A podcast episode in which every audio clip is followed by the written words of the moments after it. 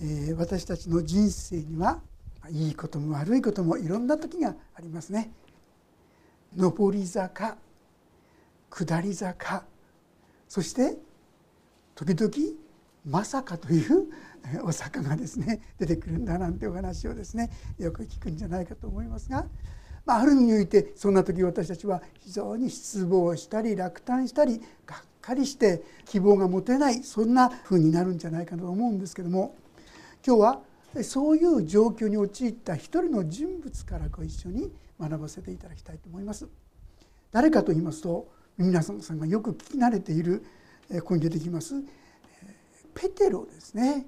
へえペテロにもそんなとこなったの？っていうそんなところじゃないかと思いますがペテロの姿からですねご一緒に学ばせていただきたいと思います。5章1節からお読みいたします。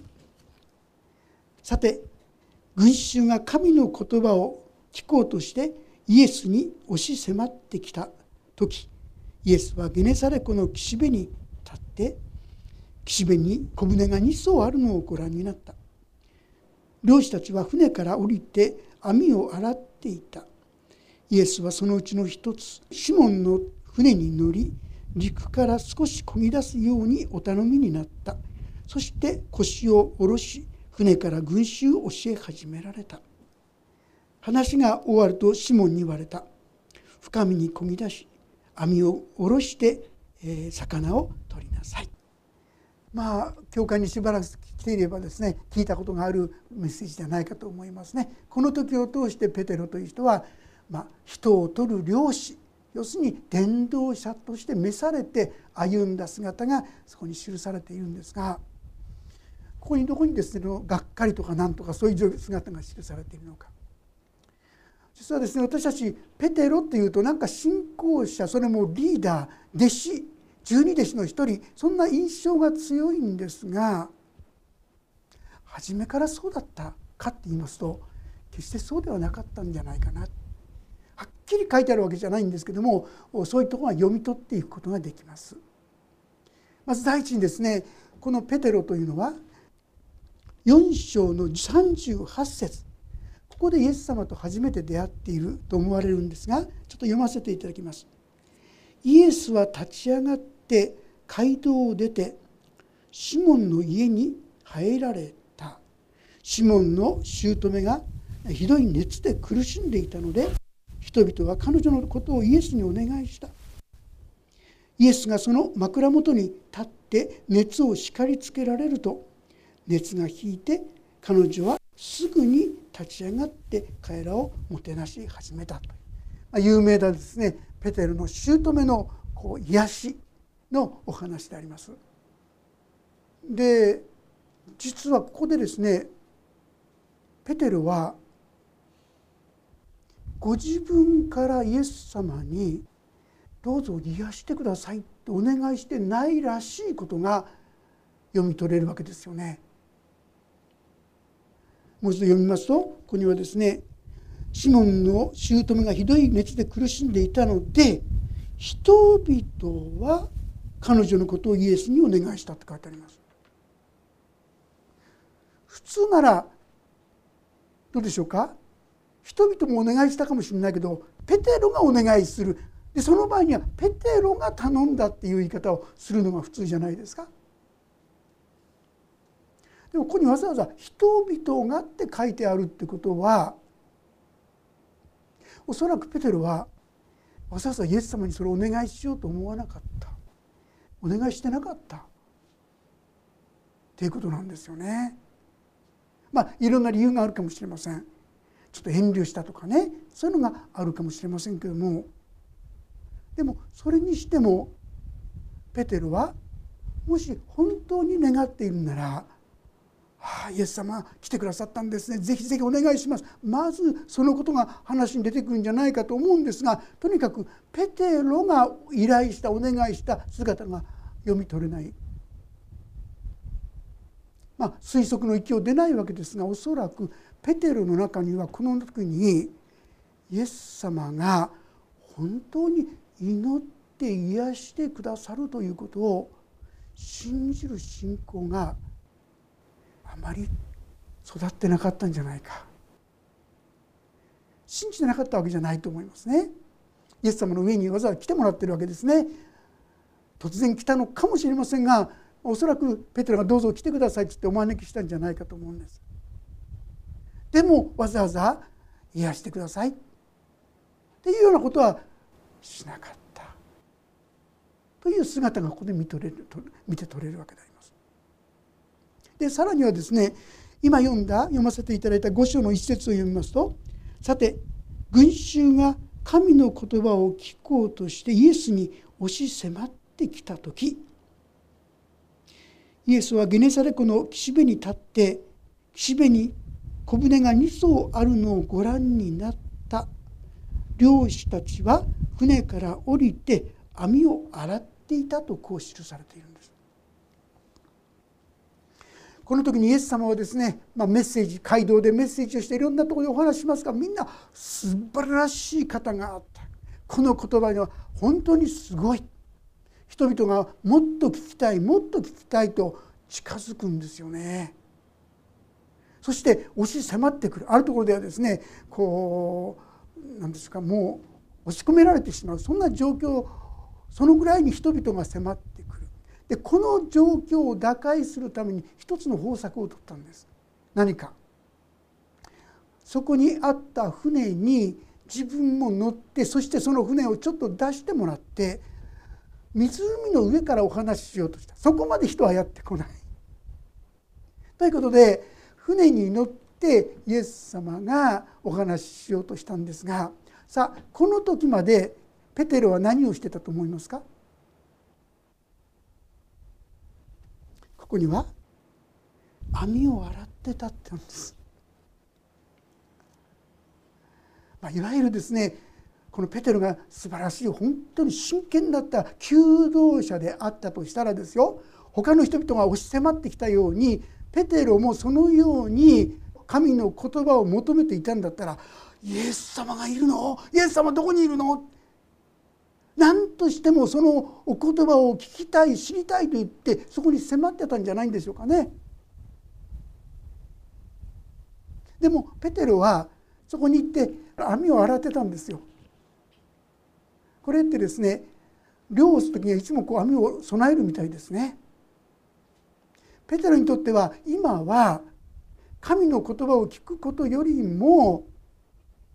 明日の漁の備えをすることの方がもっと大事というのがこの時のおそらくペテロの信仰っていうんでしょうかね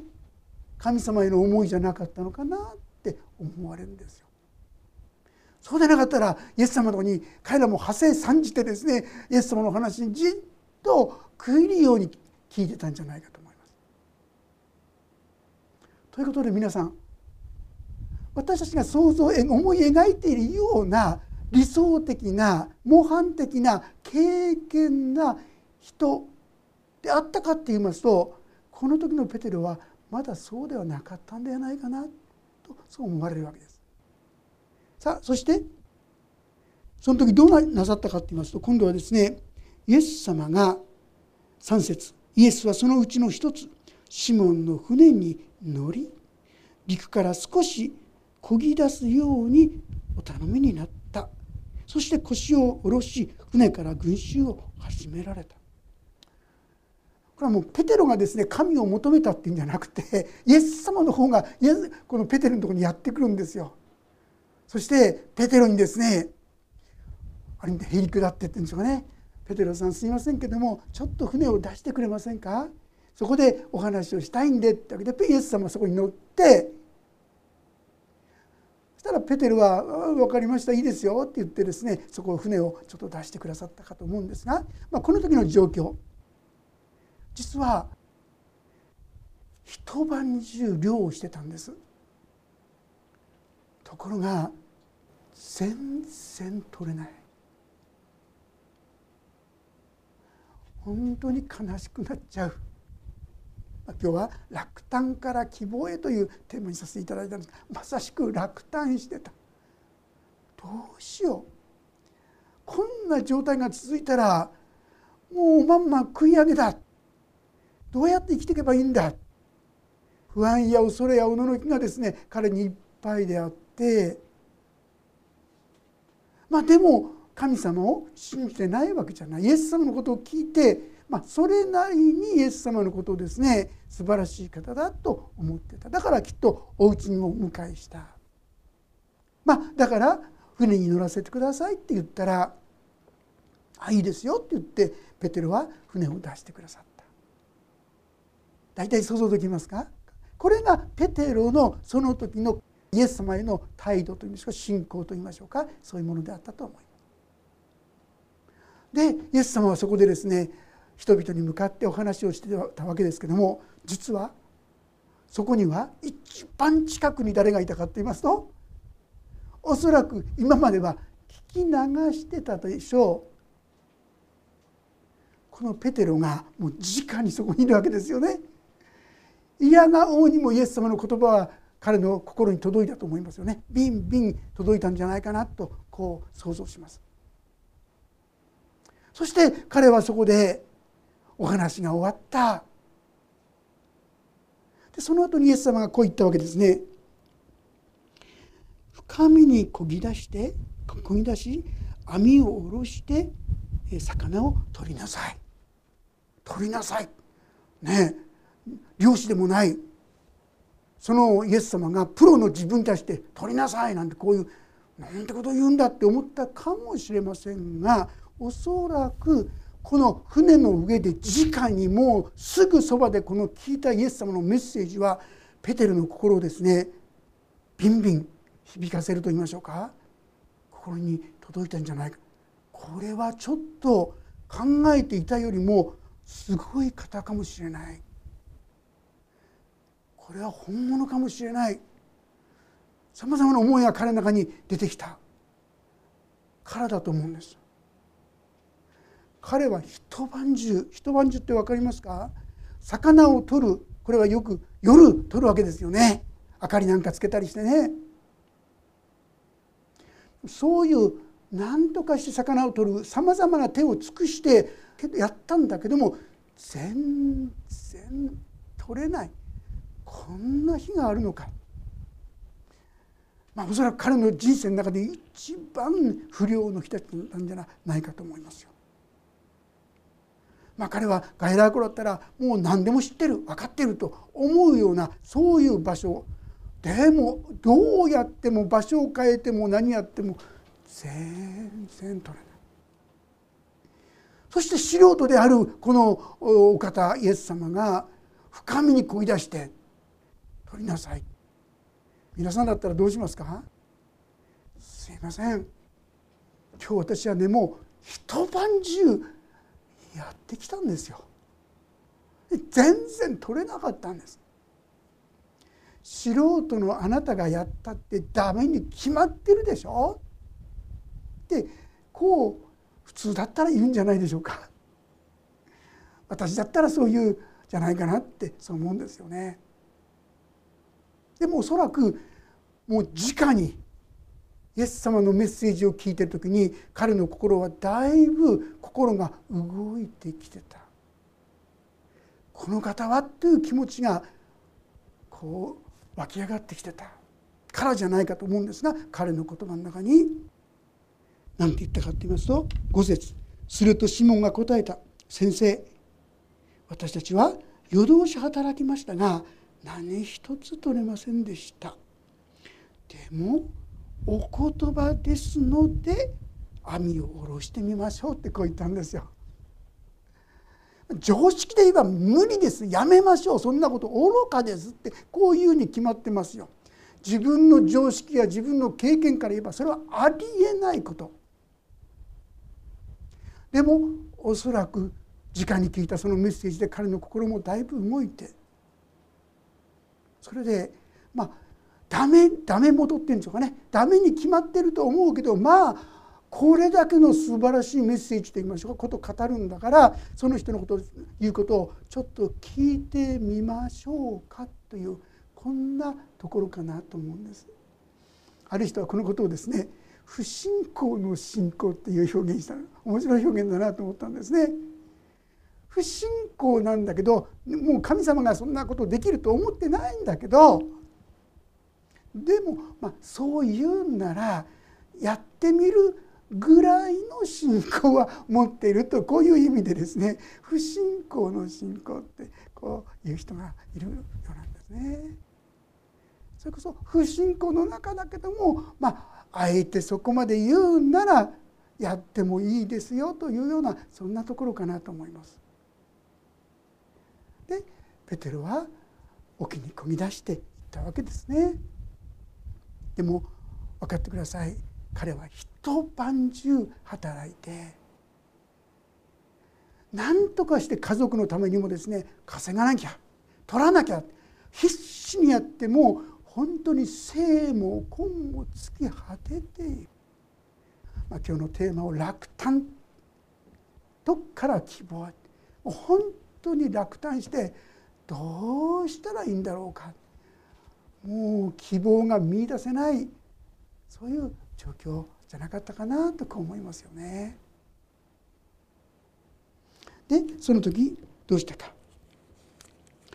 でもお言葉ですので網を下ろしてみましょうと言って6節そしてその通りにするとおびただしい数の魚が入り網が破れそうになった。そこで別の船にいた仲間の者たち助けに来てくれる家を合図した。彼らがやってきて魚を2艘の船にいっぱいに引き上げたところ両方とも沈みそうになったって。単なる豊漁じゃないですよ。あ今日はもう全然ダメだと思ったのにラッキーこんなふうなですね 助けてほらこんなに今日も得られたなんてそういう世界じゃないんですよ。これは異常だってことをペテロははっきり理解していた。ありえないことが起きたんだ。これは神の技だと彼はそのことをもう認めざるを得なかったガイラークを知っていればこそ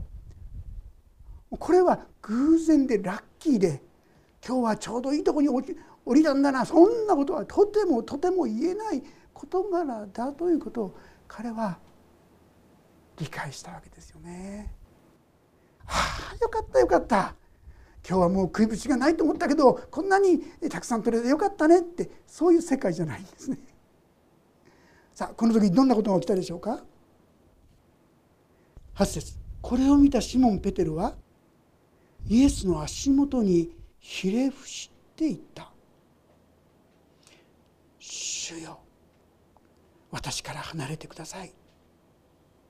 私は罪深い人間ですから」実はですねここでイエス様に対する呼び名がですねちょっと変わっているんですよね。5節の時にはシモンが答えた言葉「先生私たちは夜通し働きましたが何一つ取れませんでした」でもお言葉ですので網を下ろしてみましょう。先でこの時の状態では不信仰の信仰っていう状況ですよね。まあ無限にそれを否定してしまうのも何かなやってみるだけやってみようかこれくらいの、まあ、不信仰の信仰だったんですがこの出来事にあった後の言葉は「死を」になってるんですよ。これは神だ。これは神だ。彼は本当にこの時に恐れをののいた。ああ自分は神の前にいたんだ。イエス様が船に乗せてください。ああいいですよ。っつってね気軽に乗せた。だから素晴らしい人ってぐらいなところでお迎えしたいやこの方は神だったんだ。何もかも知ってる方だったんだ。自分がどんなにいい加減な気持ちでこのイエス様の言葉を聞いてたか。傲慢な思いでこのイエス様に接していたか。何もかもご存知だその方の前に今私はいるんだ彼は恐れおののいた皆さん失望から落胆から希望に移り変わることにおいて大切なのは実はこのことなんですよ。ああここに神がおられたっていう恐れおののきですよね。自分の世界だったのがここに神がいたその神の前に自分は何もかもさらけ出されている。霊軍となんか言っちゃいられない。イエス様もう離れてください。こうとこうしか言えなかった。私たちには実は罪の感じ方に二通りあるのをご存知でしょうかね。一つはね在籍感っていう感じ方です。在籍感っていうのははっきり言うと悪魔と自分が作ってる罪意識です。人の目を気にしたり自分を気にしたりして気にする罪意識在籍感。こういったものはですね私たちを破滅に追いやるんですよね。こんな私はもう救われようがない。こんなものはどうしようもないとかね。でもね神が私たちに罪を示される時に何がそこにあるかって言いますとねそこには希望と光があるんです。どうして？その罪のためにイエス様が来てくださったということが明らかになるからです。これほど私は自分勝手だからこれほど自分が醜いからこれほど自分がどしがたいものだからだから十字架だったんだここには希望があるんですねなぜならイエス様が私たちのそのような一切の罪汚れ醜さ自己中心何もかも十字架で背負ってくださるからですよね。こんなものが許される？こんなものが受け入れられる？こんなものが愛される？そんなことあっていいんですか？と思うような世界です。暗唱聖句で神が私たちを受け入れてくださったように互いに受け入れ合いなさいっていうのが今月の暗唱聖句ですよね。どうにもならないような醜い自分勝手なそういう私のためにイエス様が死んでくださった。これはですね私たちを実は希望喜びへと導くんですよ。あの言葉ご存知ですか？罪の増し加わるところ恵みも増し加えられるのですって。こんなひどい私だったから十字架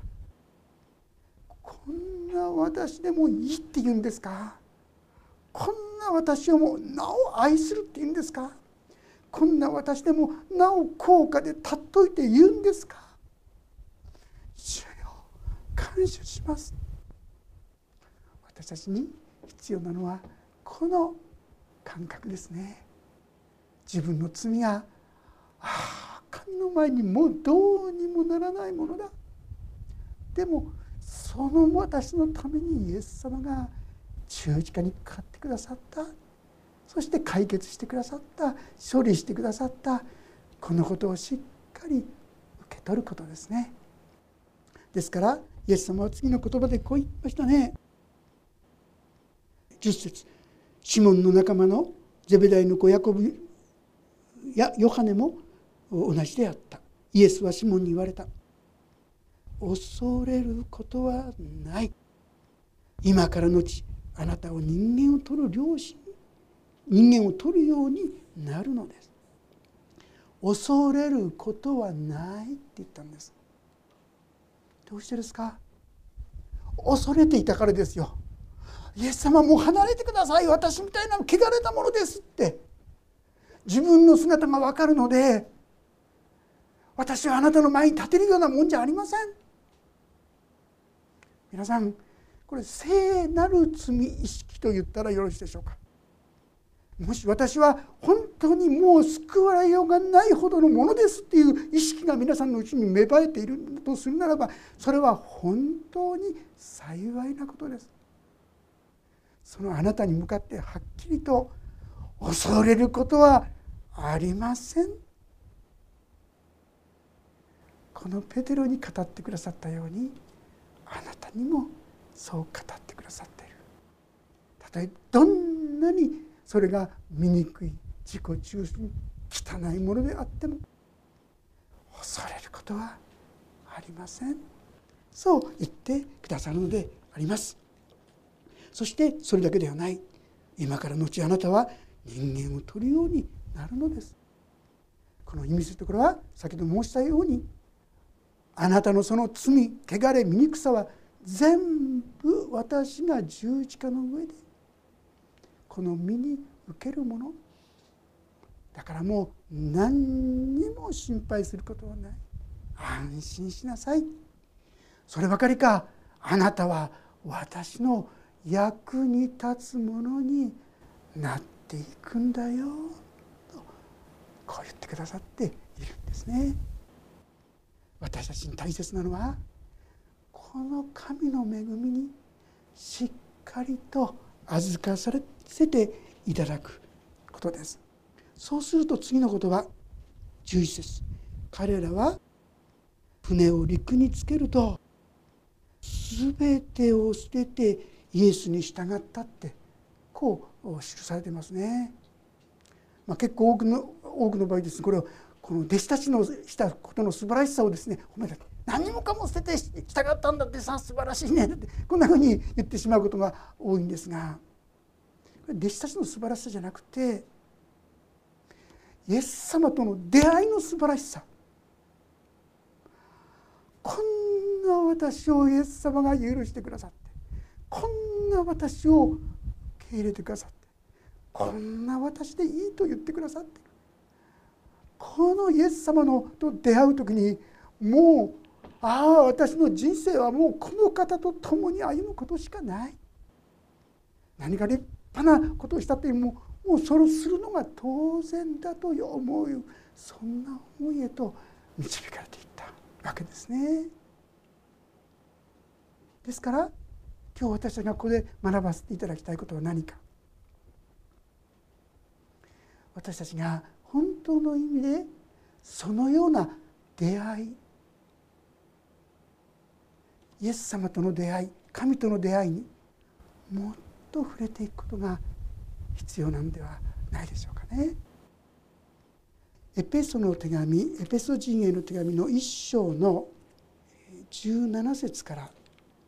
もし開けられた方は一緒に読んでみましょうか。エペソ人への手紙の一章17節から19節。ご一緒にもし開けられたら読んでみたいと思います。エペソの手紙1章17から19よろしいでしょうか？3はい。どうか私たちの主イエス・キリストの神栄光父が神を知るための知恵と啓示の御霊をあなた方に与えてくださいますように。またあなた方の心の目がはっきり見えるようになって神の召しにより与えられる望みがどのようなものか。生徒たちが受け継ぐものがどれほど栄光に富んだものか。また神の滞納の力の働きによって私たち信じる者に働く神の優れた力がどれほど偉大なものであるかを知ることができますように。パウロの祈りですね。私たちも同じです。私の心の目が開かれてこの方が神様だったんだ。神様がここにいたんだ。ペテロが素晴らしい人ぐらいは思ってたかもしれませんけどもまさか本当に生ける神がここの自分の船に乗ってくださっているとはつゆも思わなかった彼の目が開かれた。それはとてつもないこの豊漁によってああこの方が本当に神だったんだ。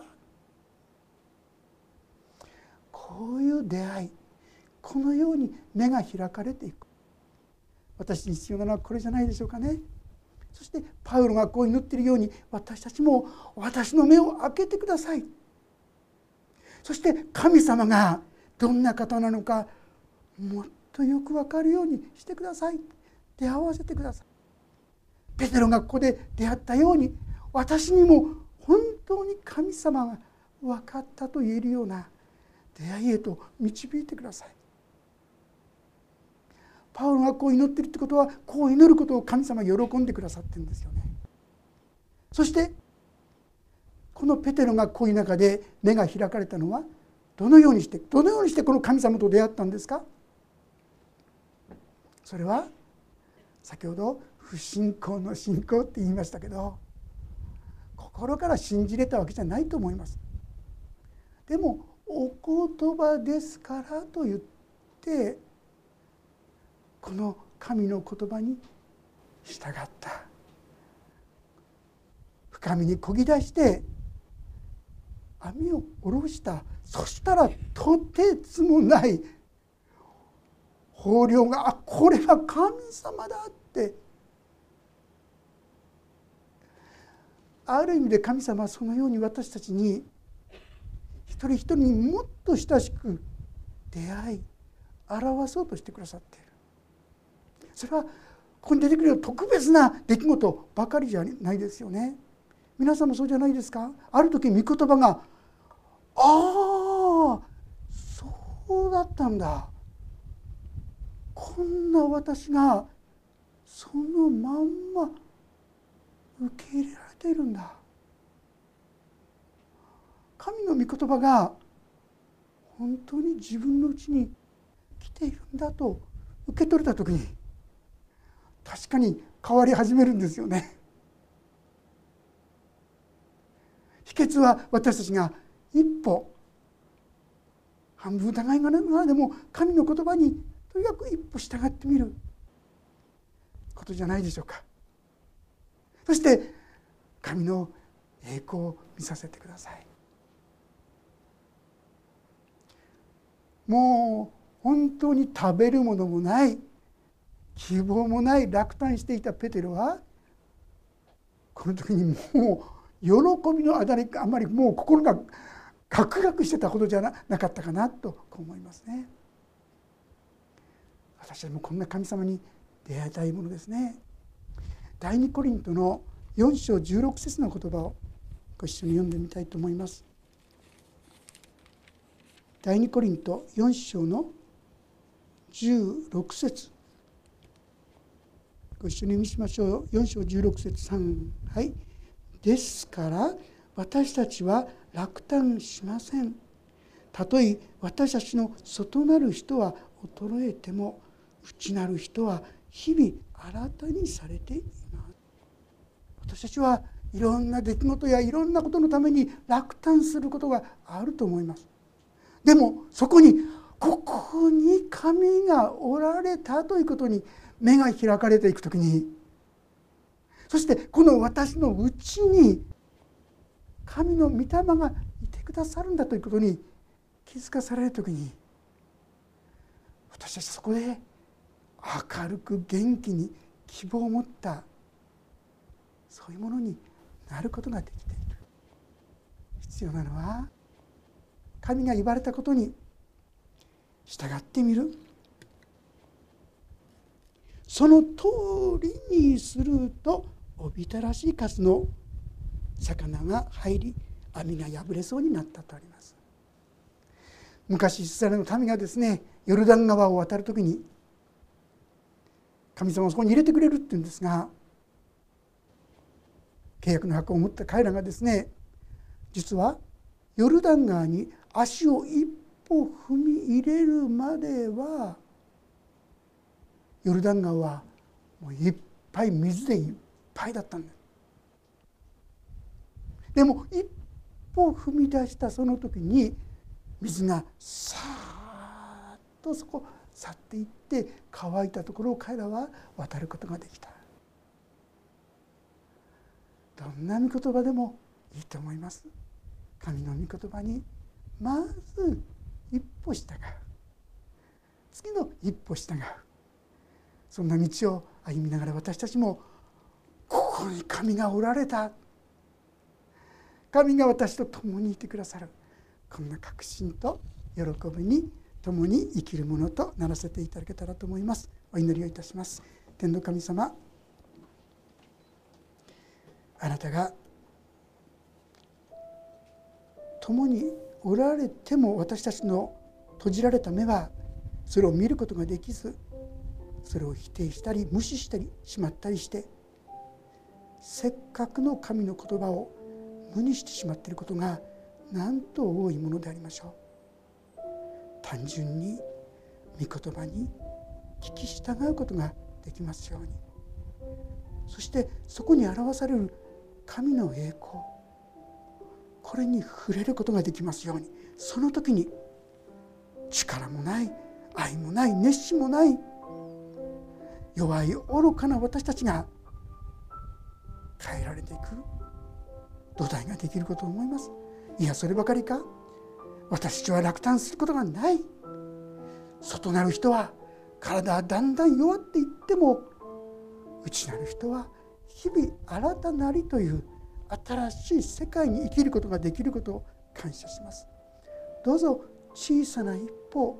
私たちも踏み出すものとしてお導きください。御手に委ねます。イエス・キリストの皆によって祈ります。アーメン。もうしばらくそれぞれに音の祈りをお伝えください。